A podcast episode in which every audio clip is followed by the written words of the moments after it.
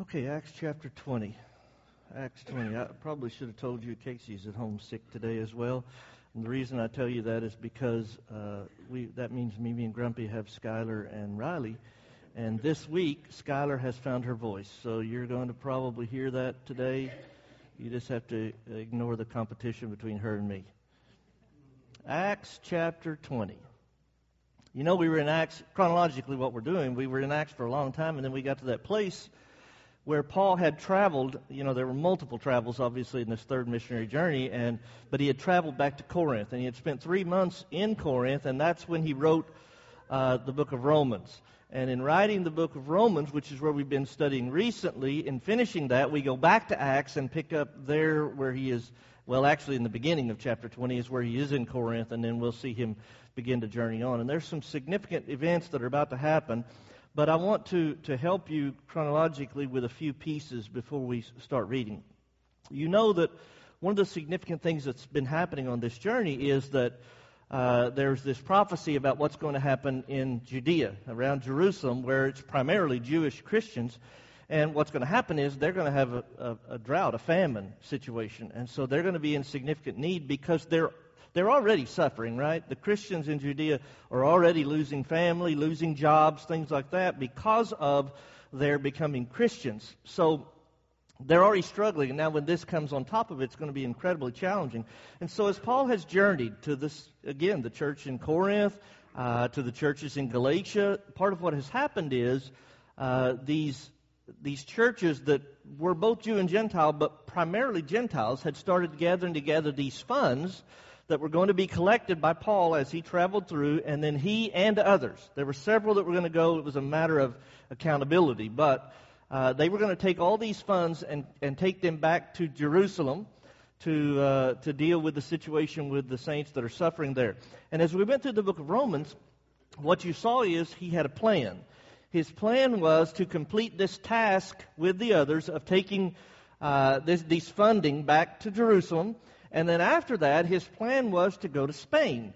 But in order to get to Spain, he was going to journey to Rome, where he wanted to visit. He wanted to pass on miraculous gifts. And then he was expecting that the church in Rome would contribute and help him in his journey so that he would be able to continue on to Spain and, uh, and preach the gospel there. And what he kept talking about was he didn't like to work in places where the gospel had already been.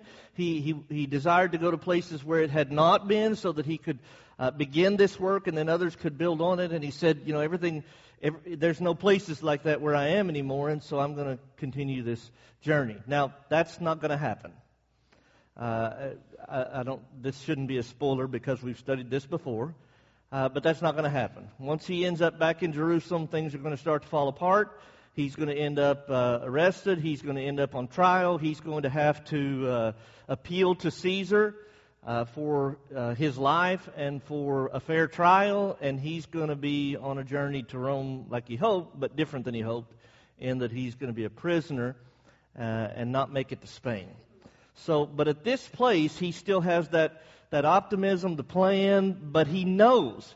I don't know whether he's been told or he just expects this is going to happen. I believe God has already told him some of this.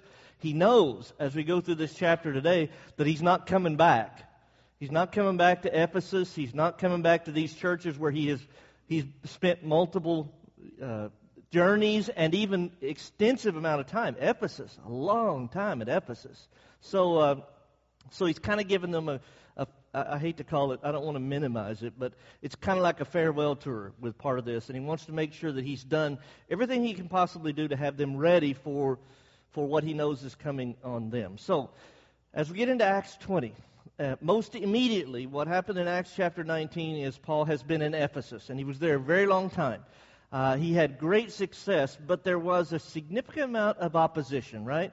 You remember that Ephesus was a place where they had the temple to Diana, and there were many, many people uh, who were silversmiths in Ephesus who made a tremendous living with these idols to Diana.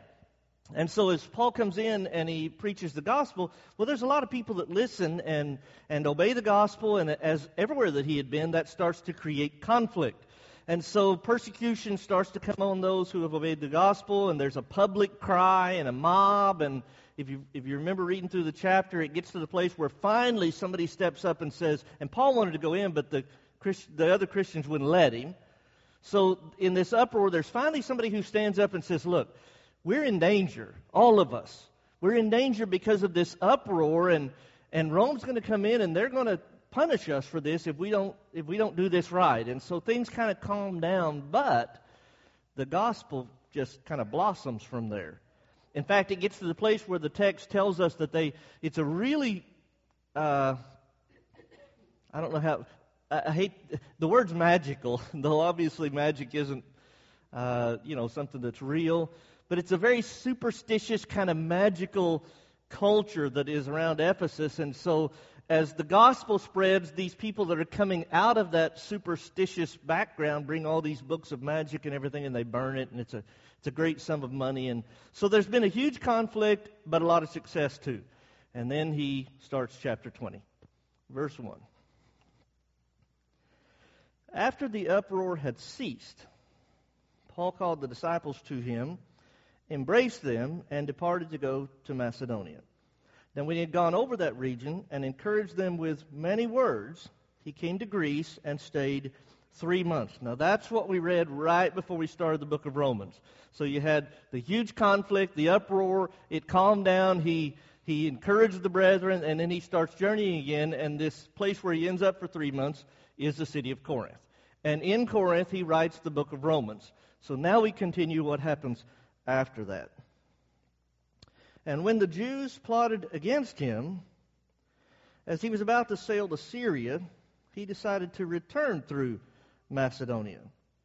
And Sopater of Berea accompanied him to Asia, also Aristarchus and Secundus of the Thessalonians, and Gaius of Derbe, and Timothy, and Tychicus, and Trophimus of Asia.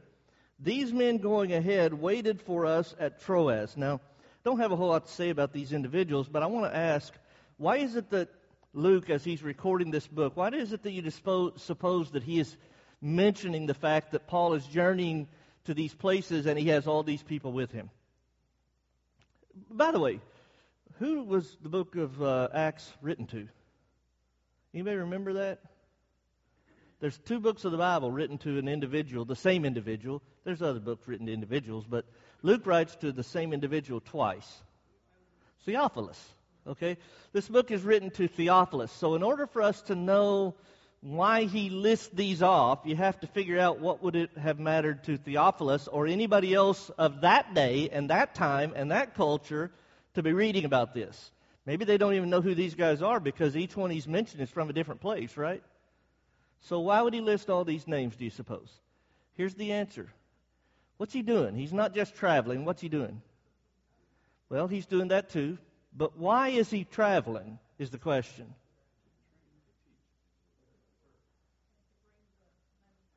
That's the key right there. Along the journey, he's teaching and preaching and strengthening churches, but the reason he is journeying at this point is this collection for the saints in Jerusalem. That's what he's trying to carry. And if you remember, as that was being collected, one of the things that kept coming up is accountability, right? These people that I'm sending to you to collect this, they are dependable people. They have great reputation. There are others who can vouch for them. I'm going with them too. So there is accountability, and this money that you're giving is going to be taken care of, and it's going to accomplish what you have given it to accomplish. So now, as Luke records this, he identifies specifically who these people are so that the readers, Theophilus or anybody else, will recognize that they, well, they did it the right way. They're doing everything above board and the right way. Now keep reading. We'll be a little quick in the beginning because the latter part of the chapter I've got to spend more time on. Now that I've said that, I'm going to stop on the second word. But we. It's a pronoun, right? When would I use the word we? Got to be more specific than that. I mean, where I come from, to say y'all meant more than one, right? Huh? Yeah, it means more than one like that, somebody else, but it includes me right? If I say we, that includes me, right? So this group that he's talking about that, that Luke has listed off includes at least one other person that wasn't in that list, and that other person is Luke. So this is a portion of the journey. He wasn't with him on the whole journey, but this is a portion of the journey where Luke has joined them. Okay. But we sailed away from Philippi after the days of unleavened bread. What is that? Yeah, that's the Passover. So he, he wants to be in places where he can impact Jew and Gentile. Remember in the book of Romans how he stressed how much he wanted his Jewish brethren, his family, to, to see the gospel, obey the gospel, how much his heart's desire was for them to be saved. Remember that? So he's hanging around through this Passover because it's the opportunity to teach. But once it's over, well, time to journey. Uh, uh, days of unleavened bread, and in five days joined them at Troas, where we stayed seven days. On the first day of the week, when the disciples came together to break bread, that's different. That's different than the days of unleavened bread, isn't it? What is it? It's the first day of the week when they are gathered together for the purpose of participating in the Lord's Supper. So Paul has journeyed specifically so he can be here to worship God with his brethren and partake of the Lord's Supper. On the first day of the week, when the disciples came together to break bread, Paul, ready to depart the next day, spoke to them and continued his message until midnight. Okay, I want to stop there one second just to, to highlight something. Uh, I'm not going to talk about long winded preachers. Uh, that's not the point of that being recorded. What I do want to talk about is the, that what we just read was a summary. It's not a chronological thing. So it's not that we're reading that Paul came in and he started preaching whenever he preached, he preached, and then he preached till midnight, and then the next things that we read happened. He gave a summary, and now he's going to back up and see what happened, some of which caused this lesson to go long, some of which caused him to uh, interrupt his lesson. So let's keep reading. He's going to end up preaching till midnight. Verse 8. There were many lamps in the upper room where they were gathered together. Why, why, why do we need to know there are a lot of lamps there? Yeah. What happens when, you know, you've had a meal, you're sitting around in an office that maybe the air conditioner's not up very high or down very low, I guess you'd say, so it's a little warm. Well, you start to get sleepy, don't you? So it's, he, they're in an upper room and there's a lot of lamps, and those lamps produce heat, right? So it's a warm, and on top of that, everybody knows this one, it's a long sermon. Those are three things that'll make you sleepy. It's evening, there's a lot, there's a good heat, and it's a long sermon. Okay? Let's keep going. Verse 9. And in a window sat a certain young man named Eutychus who was sinking into a deep sleep. That tells me he was fighting it. You've never done that, have you?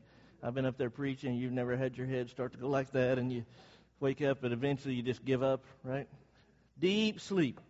He was overcome by sleep. And as Paul continued speaking, that's what preachers do. We don't stop when you fall asleep, we just keep going.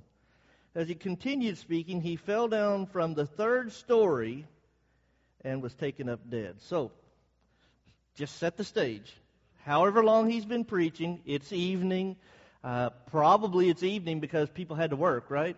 And especially from a Jewish background, uh, well, what did they do on Saturday? They didn't work on Saturday, right? So their whole culture was built around this idea that the Sabbath day, which is Saturday, it means seven. So the Sabbath day was when they didn't work. So all their life they've been working on the first day, right? And they rested on the seventh. So in this culture, they probably have worked. So it's evening. They've gone through their work for the day. It's evening. Still the first day of the week. There's nothing wrong with partaking of the Lord's Supper on evening, is there? Doesn't say it's got to be at 10 o'clock on Sunday morning, right? First day of the week. So it's evening. It's hot. The sermon's going long. Eutychus falls asleep, and it cost him his life. That's what happens when you sleep in a preacher's sermon. Verse 10. That's a warning, yeah. That's a warning. Verse 10. But Paul went down, fell on him, embraced him, said, Do not trouble yourselves, for his life is in him. Now, when he had come up, had broken bread and eaten, and talked a long while, even till daybreak, he departed. And they brought the young man in alive, and they were not a little comforted. Now, you know, the, the argument is, you know, that he fell out of the window and everybody thought he was dead. And so Paul went down there and he said, No, I can feel a pulse. He's alive. And so they just all went back up to the room and waited for him to revive himself. It's kind of a silly argument, isn't it? Because it wasn't Paul that said he was dead, it was God that said he was dead. Luke is recording by inspiration of the Holy Spirit, right? Eutychus has fallen out of the window and he has died. Now, interestingly, when you connect back to what had happened in Ephesus before he ends up in this place on this journey, remember one of the things that happened was, I mean, people were just trying to get the scarf of Paul that they could touch so that people would be healed. There were a lot of miracles happened around Ephesus. So as Paul goes down here, he knows what to expect. He knows what God's going to do. And so he just embraces this man and says, There's no reason for you guys to worry. And he doesn't, you fall out of a three story window, even if you live, you're not going to get up and go up, up the stairs and have a meal, are you? I mean, you're going to be hurt, right? But he doesn't. That's why Luke records it this way. He just gets up, goes upstairs with everybody else, and eats. That means he really is alive. He's eating. He really is alive, and he's well. It's like it didn't even happen.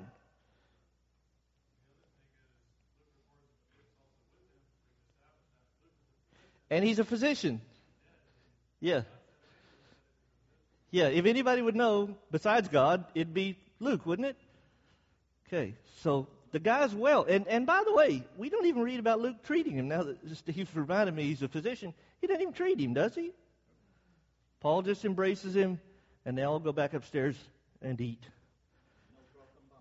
Evidently, no, bro. He's walking, isn't he? Yeah.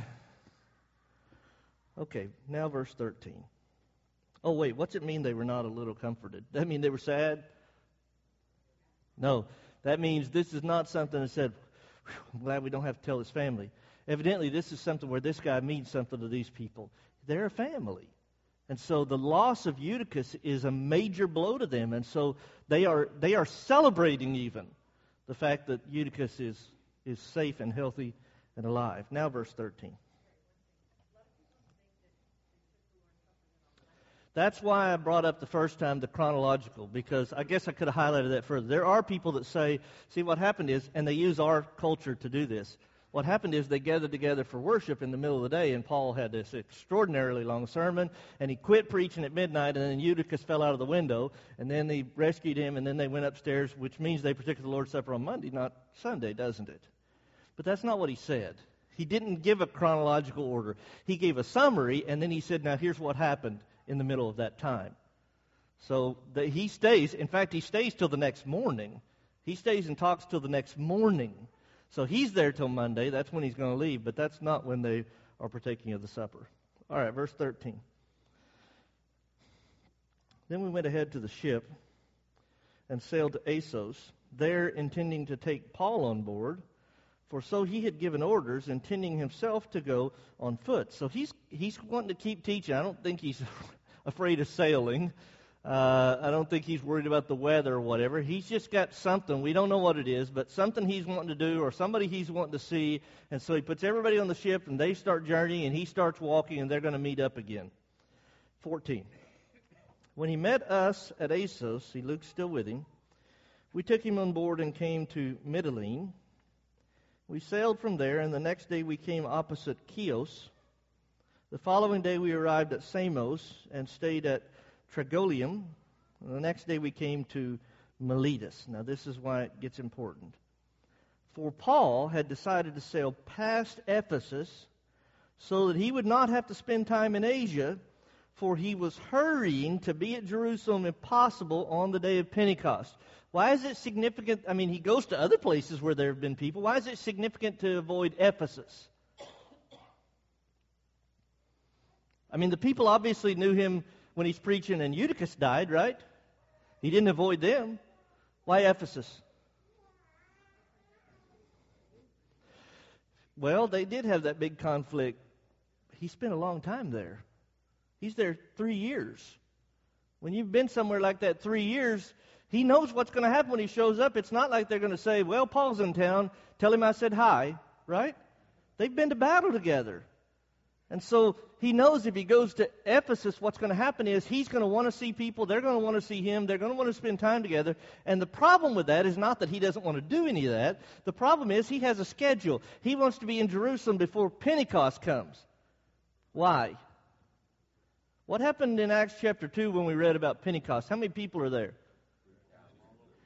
Yeah. Here's what we know. We don't know how many people are there, but we know the text tells us that there were Jews from all nations and that there are 3,000 of them that obey the gospel. When you read that, I hope you don't think that there's a crowd of 4,000 and they just had a 75% conversion rate on Pentecost, whereas we don't do quite that well.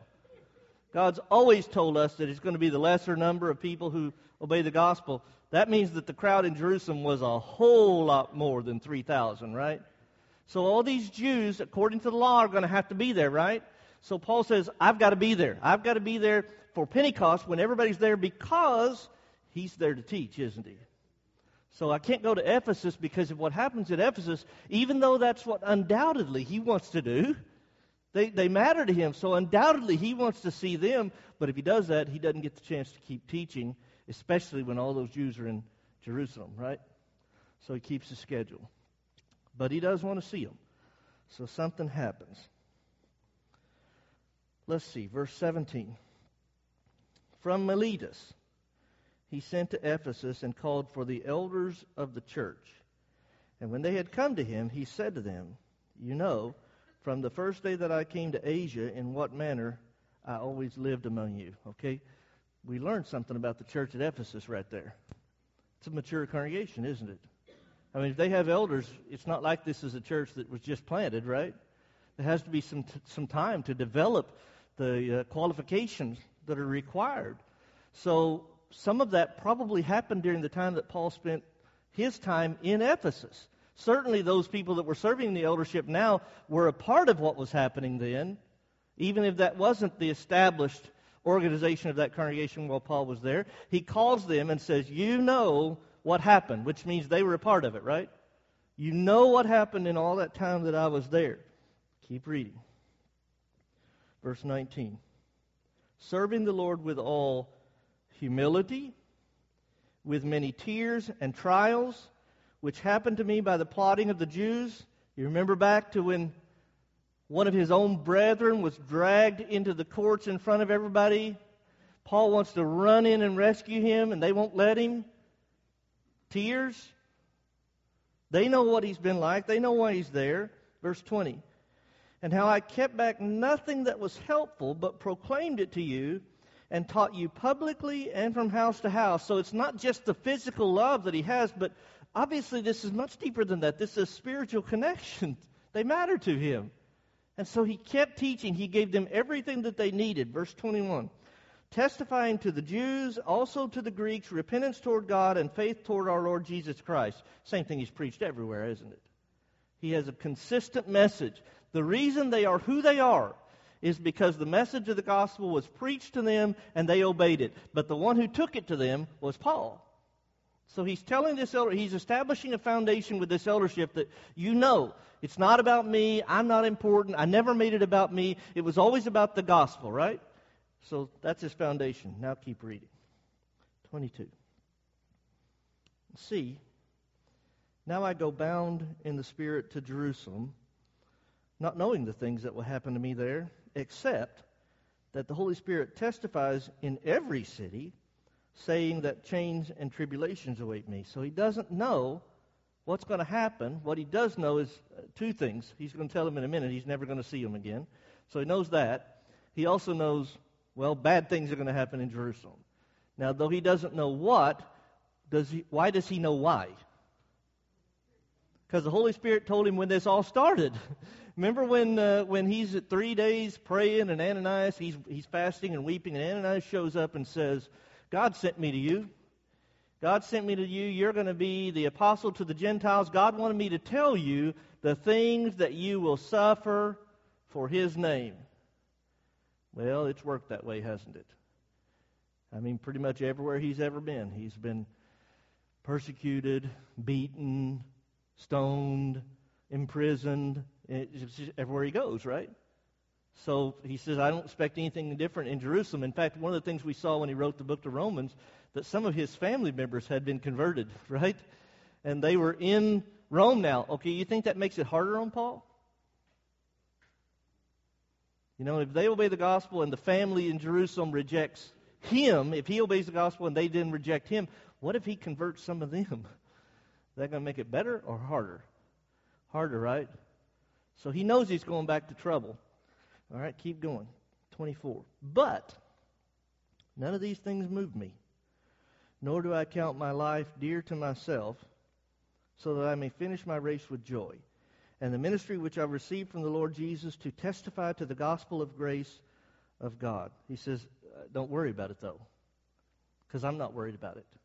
And why am I not worried about it? It's all a part of running this race. I got a journey, I got a race I'm on, and I'm going to get to the end of the journey.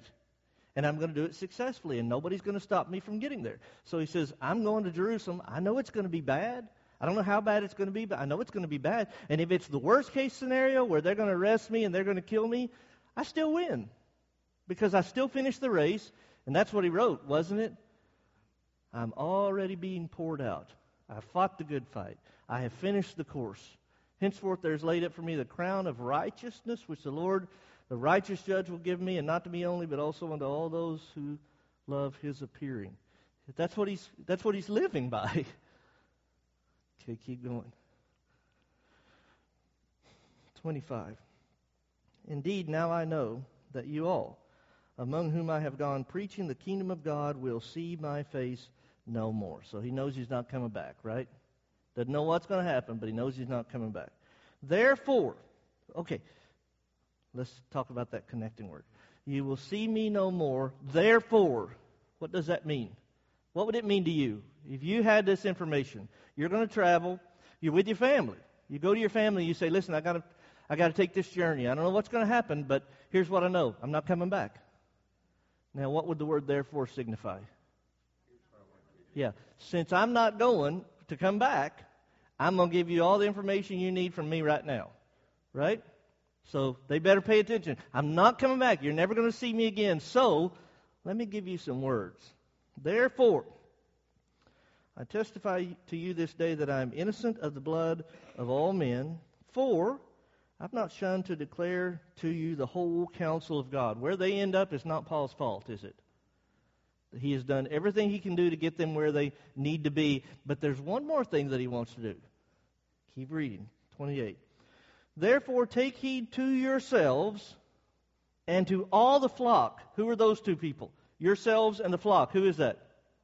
The, yourselves is the elders. The flock is the church, right?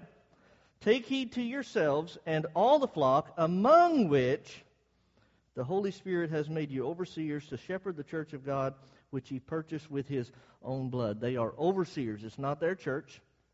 They are overseers, and they are among the flock.